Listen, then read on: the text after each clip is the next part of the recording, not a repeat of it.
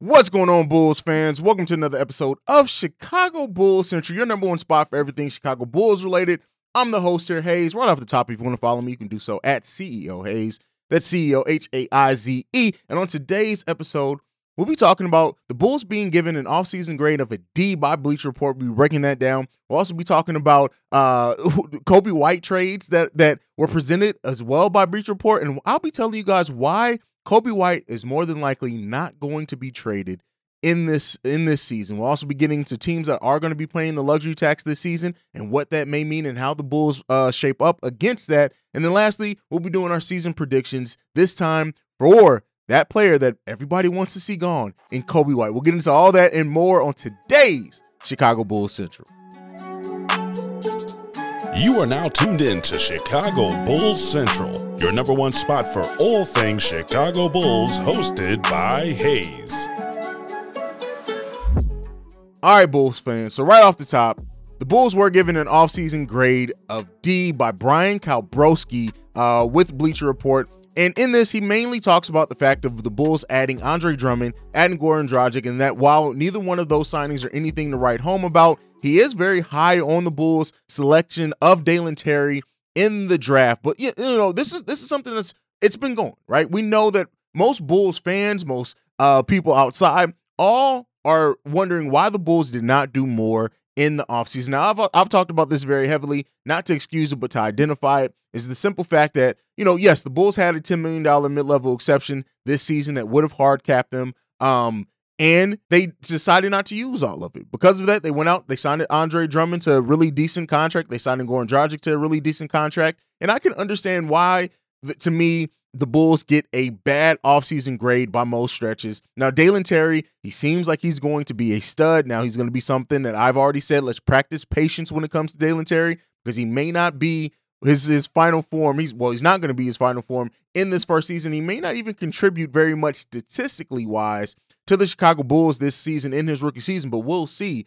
But, you know, with this being said, it really, to me, this is me personally, and I said this over on Locked on Bulls, I can't give the Bulls lower than a C- for the offseason grade personally, just because they didn't get worse, right? And I know there's something to be said of, well, if other teams are getting better, you're not getting better, then you technically do get worse by that, and I understand that mindset. But to me, I'm looking at it, yes, the Patrick Williams is probably going to take a leap this season. Let's see how much of a leap that is. I do look at Ayo Dosunmu, the work that he's putting in as well, and health being big reasons on why the Bulls, even with them staying kind of stagnant, not really getting worse per se. Now, again, it remains to be seen. We have to see that put into practice. We have to see how that happens on the court. But I do trust, looking at the work Patrick Williams put in, the fact that, you know, he's having a full offseason this offseason, things like that. I do think Patrick Williams and Ayo Dosunmu are going to come in being ready to contribute a little bit more. Also, Marko Simonović, and how he comes in and how he's able to play this season, hopefully, and give the Bulls a little bit something more than what he gave them last season, which was a big goose egg of a zero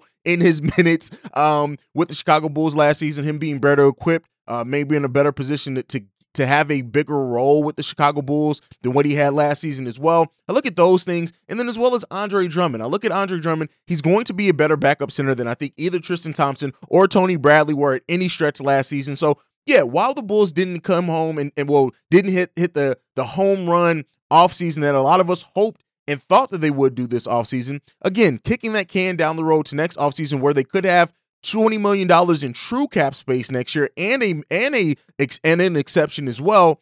That's the type of, though, that's when you want to look at making a bigger move. But again, this offseason is this offseason, and for the moves themselves, I can understand a lower grade because the Bulls really didn't do much when you look at just the pure moves. Now, the Dalen Terry pick, that has the potential, and that's not going to be anything that we see the full dividends of anytime soon, and that's with most draft picks, but I really do like the pick of Dalen Terry. Let me know. I think we've already did it. I've asked you guys, what grade did you give the Bulls offseason? And you know, it kind of is what it is on that one. But, you know, national media, it's going to, just like we had a lot of doubt last season, right, with DeMar DeRozan, most overrated offseason acquisition, things like that.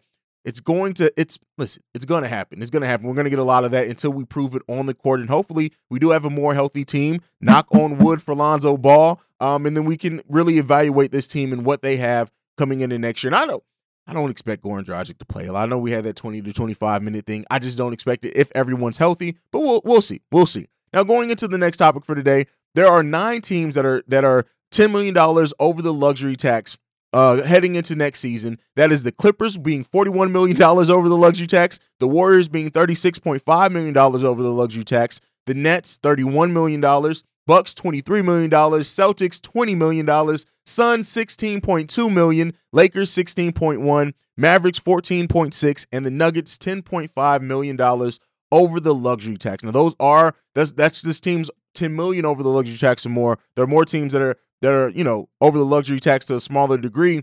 But it now has been said, like, looking at those teams, right, you would say that all of those teams, except the Lakers, are teams that you expect to have deep playoff runs. We'll see what happens with the Nets as well, what happens with their chemistry and things like that, keeping Kevin Durant, Kyrie Irving, after, you know, it, for a little while, it looked like both of them may be gone. But what does that mean towards, you know, with what the Bulls are looking towards as they continue to build out this team?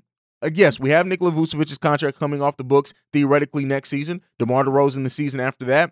So there is an opportunity for the Bulls to continue to be not as over the luxury tax, but that luxury tax bill is coming for the Chicago Bulls unless they do some hard, drastic type trades to really get salary. And then at this point, if the Bulls do some really salary cutting type moves while this team is not looked at as being a true contender, the fan base will riot. But that continues to raise the question over, you know, how much longer can the Bulls theoretically avoid the luxury tax?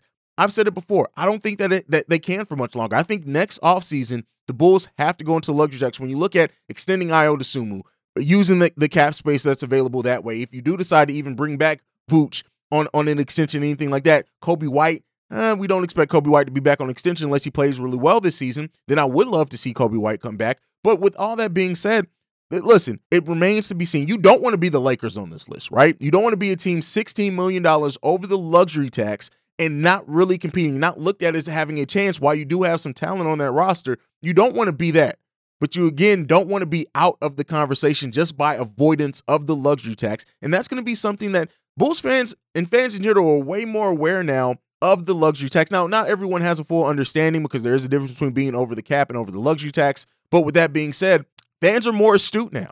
So as Bulls fans continue to see this team maybe not compete at the level that we want to, not taking advantage of having Zach LaVine in his prime, not taking advantage of having players like DeMar DeRozan and things like that around, Lonzo Ball as well. Like, as you look for this Bulls team to continue to improve and to this fan base to want this team to continue to go further and further and be more of a true contender, you can only avoid the luxury tax for so long. Now, if the Bulls are able, if Dalen Terry hits, Patrick Williams hits, Ayo Dosunmu hits, and all of these players progress and take leaps around the same times or years after each other, then the Bulls may be able to avoid that. But again, can you bet on that, right? This team is going to have to go into the luxury tax at some point in time, and I think that time is going to have to be next season. If not, and you continue to kick that can down the road, I've already said it, it's going to be dark times here around Bulls Nation, but I think that was just an interesting thing to look at teams that were that far over the luxury tax and where they stand. The Clippers, we know when they're fully healthy, they can definitely contend. The Warriors, they're the defending NBA champions. We know about them. They've been in so many finals over the last decade. The Nets, you know, the Nets when fully healthy as well. You look at as a team that can do that. It's just, you know, what else is going on besides basketball? The Bucks won the title a couple years ago. The Suns, we know what they can be, and we've seen it. Like, yeah, they're a team that can make it to finals, but can they win it? The Lakers are a shit show. The Mavericks are a team that's on the rise as well, and the Nuggets, they have a two-time reigning MVP. So, you know, you see those type of things. It does raise some questions. We'll see what happens. But let's go ahead and get into the main topic that we're talking about. A lot of this is built around Kobe White. So we're going to get into season predictions for Kobe White. But first off, I do want to talk about some of these trade ideas that were presented by Bleacher Report for Kobe White. And so I don't like a lot of these. We talked about them on Locked On Bulls as well. So I'm not going to spend a whole bunch of time here on this one. The first one is with the Dallas Mavericks. Kobe White, the Bulls trade Kobe White for Josh Green and 2 second-round picks. While we've seen AK and Eversley do great things with second-round picks and AK over the course of his career, Josh Green, to me, I like Josh Green as a player, but this trade I don't like. If anything, if we do a trade with the Mavericks, I need Maxi Kleber to come back in it, right? That's just my selfishness in that. But I look at this one. It's a non-starter for me. Again, if this is one of those deals where it's like, if you just feel like you have to trade Kobe White because you don't want to get into a contract situation with him next season or not lose him for anything, this is the type of trade that I would see. If the Bulls get to the trade deadline and Kobe still isn't playing too well, or maybe he's playing a little bit better, a little bit more consistent, but they don't think that they're going to be able to afford it, they don't want to pay Kobe White what he could get in the open market, you trade him, you do this type of deal, then you get Josh Green, who's a solid prospect, still fairly young as well, can be a versatile player as far as the positions that you can play him in. But those 2 second-round picks are the biggest thing in that. And even then, like I said, that's more of a, hey, we know we can't re-sign him. Let's just get something back for him. This next one, and this is the one that I know that it kind of confuses me for people who are for this one. The next one of the Bulls trading Kobe White and Tony Bradley, which I'm not mad at getting rid of Tony Bradley, for Terrence Ross and 1 second-round pick. Now, the thing with this is, and I said this over on Locked on Bulls, is that if you look at Terrence Ross's career averages, they're what Kobe White gave you last season. And this is what why I say things with Kobe White, and we'll get into that when I talk about some of his predictions for a season next season. But Kobe White is not as terrible as some people make him out to be, right? There are a lot of bench players that get considerable minutes and get paid way more that are giving way less than what Kobe White was able to give last season. Terrence Ross's career averages are exactly what Kobe White. So all we're saying at that point is we're trading a 22-year-old Kobe White for a 31-year-old Kobe White. That's all you're doing in a trade like this. You're not getting a markedly better player. Yeah, you're getting a player who's been in the NBA longer, who's had some bigger games, and you can probably say is a little bit more consistent. But again, and Terrence Ross's last season is not like they shy in comparison to the averages that Kobe White put up last season. This is why I say a Kobe White deal is not as easy as some Bulls fans make it out to be, because, listen, Terrence Ross is not better than Kobe White. I'm saying it right now. He's not a better player than Kobe White, at least not what he's shown in the last few seasons of his career. And like I said, looking at Kobe's career averages and looking at Terrence Ross's career averages, they're right there neck and neck. But Kobe White is 9 years younger, right? And so, you know, for that, I don't like this deal at all for that one. You know, let me know what you guys think about this down below.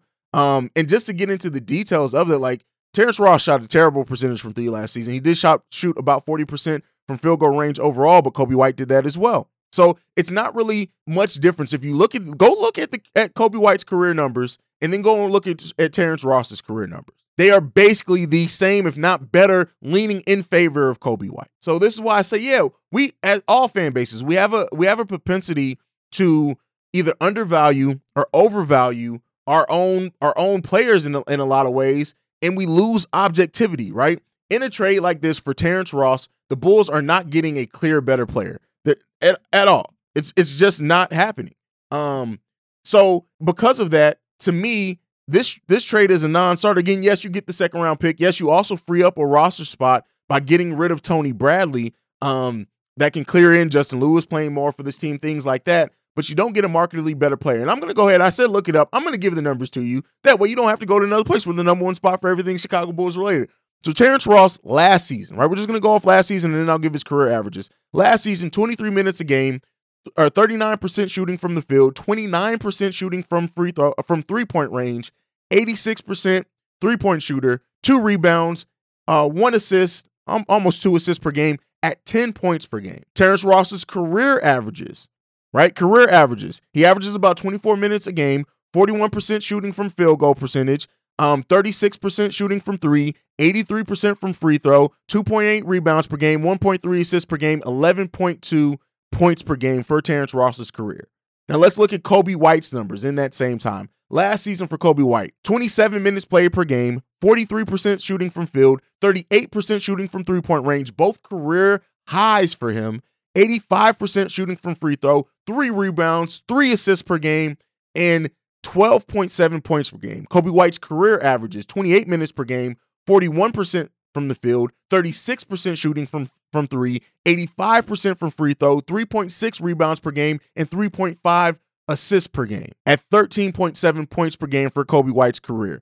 Like I said, Terrence Ross now is not a better player than Kobe White. Now, he did have a big season a couple of years ago, 15.6 points per game, 14.7 points per game, and 15.1 his last 3 seasons before last season. Maybe he lost motivation in Orlando, and I can see an argument for that. But to me, you're not getting a markedly better player for Kobe White, and, you know, it kind of is what it is at that point. Last trade, this is the best one in the bunch.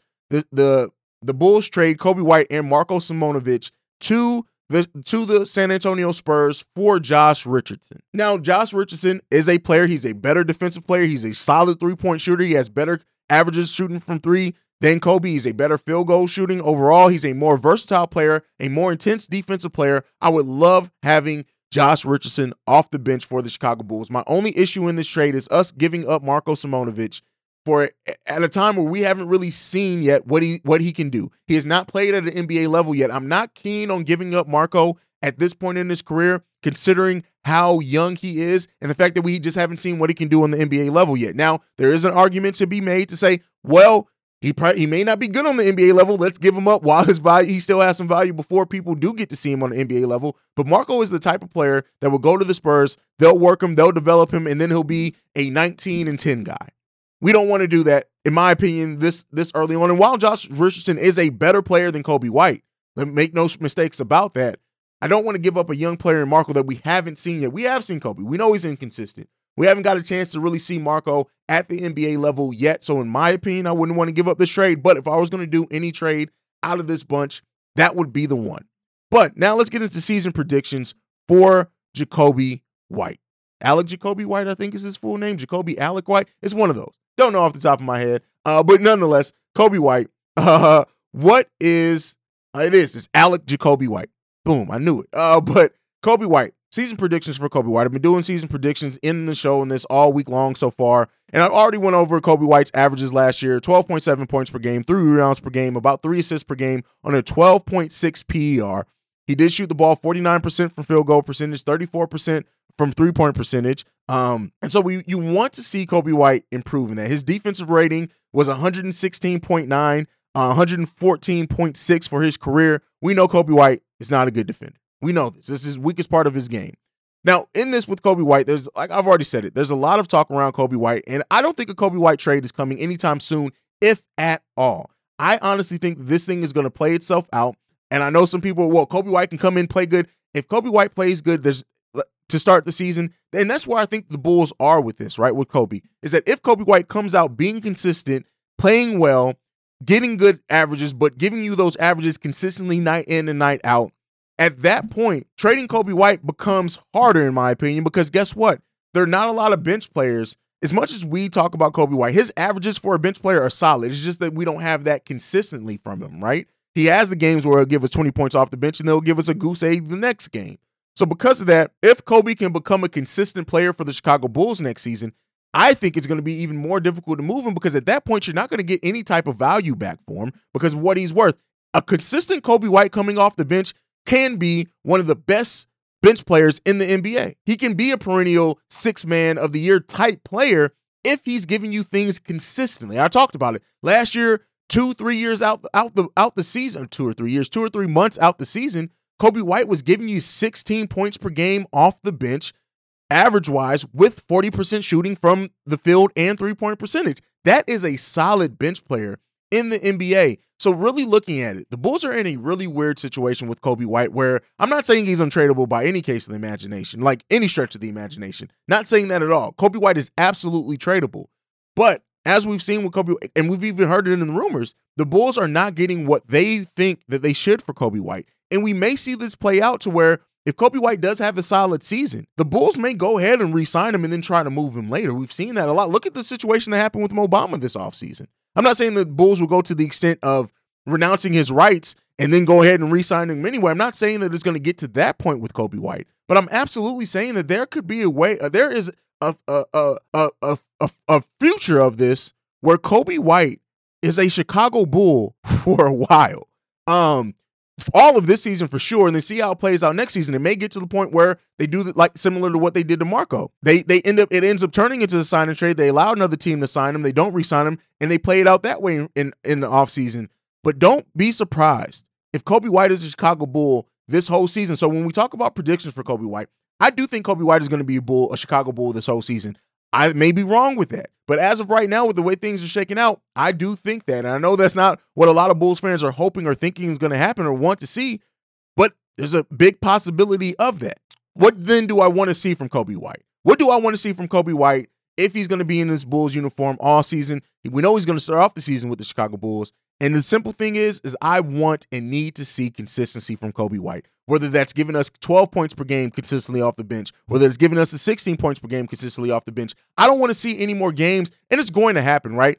It's going to happen where at times Kobe just can't hit the left side of a barn, but I don't want to see that consistently. Like, let that be a rarity with Kobe. I want to see Kobe White with his first full, keep in mind, Kobe White's first full training camp as an NBA player is this year in his fourth season. Only 22 years old, turns 23 in February. As much as you talk about Ayo can develop, Patrick Williams can develop, Kobe White still has plenty of room to develop.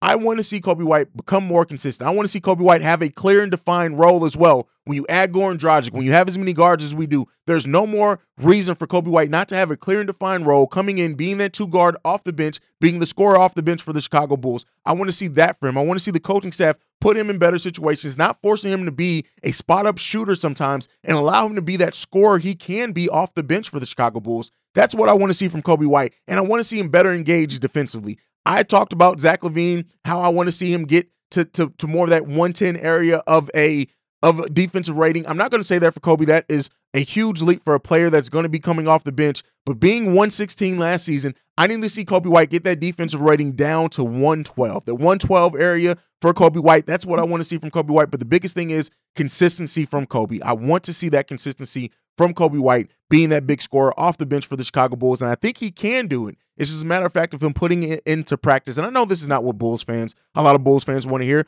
A lot of Bulls fans want Kobe to be gone regardless of how he plays. I'm not going to be that blind with it. I'm going to say if Kobe White can turn into a consistent player off the bench for the Chicago Bulls, I want to see him stay here. I want to see him be able to do that this season. And we'll work it out next season, whatever happens. But either way, no matter what, the best situation for the Bulls, whether if they're going to trade him or keep him, is for Kobe White to be consistent and be better than he was last season. So that's what I'm hoping for Kobe White. I want to see averages of 13 points off the bench. Give us those 2 rebounds a game. I want to see his assists get up to about 3.5 a game for him as well because he's going to have better players around him. Field goal percentages, keep all that the same. Keep the 49 field goal percentage. Keep the 40%, almost 40% shooting from 3. Keep those things the same, but I want to see it done at a more consistent level for Kobe White. That's what I want to see from Kobe. Let me know down below, what are some of your predictions for Kobe White coming into next season? And hey, do you think that there's a world in which Kobe White continues to be a Chicago Bull for a long time? Let me know all that down below. Thank you for tuning in to Chicago Bulls Central. You guys know I love you so much, man. Make sure you're following the show at Bulls Central Pod. You can send us any feedback, questions, comments, concerns, BullsCentralPod@gmail.com. Lastly, if you want to leave us a text and our voicemail, the number to do so is 773-270-2799. This is the #1 spot for everything Chicago Bulls related. And like I like to end every episode on, go Bulls. Love you guys. Peace, y'all. This has been a presentation of the Break Media.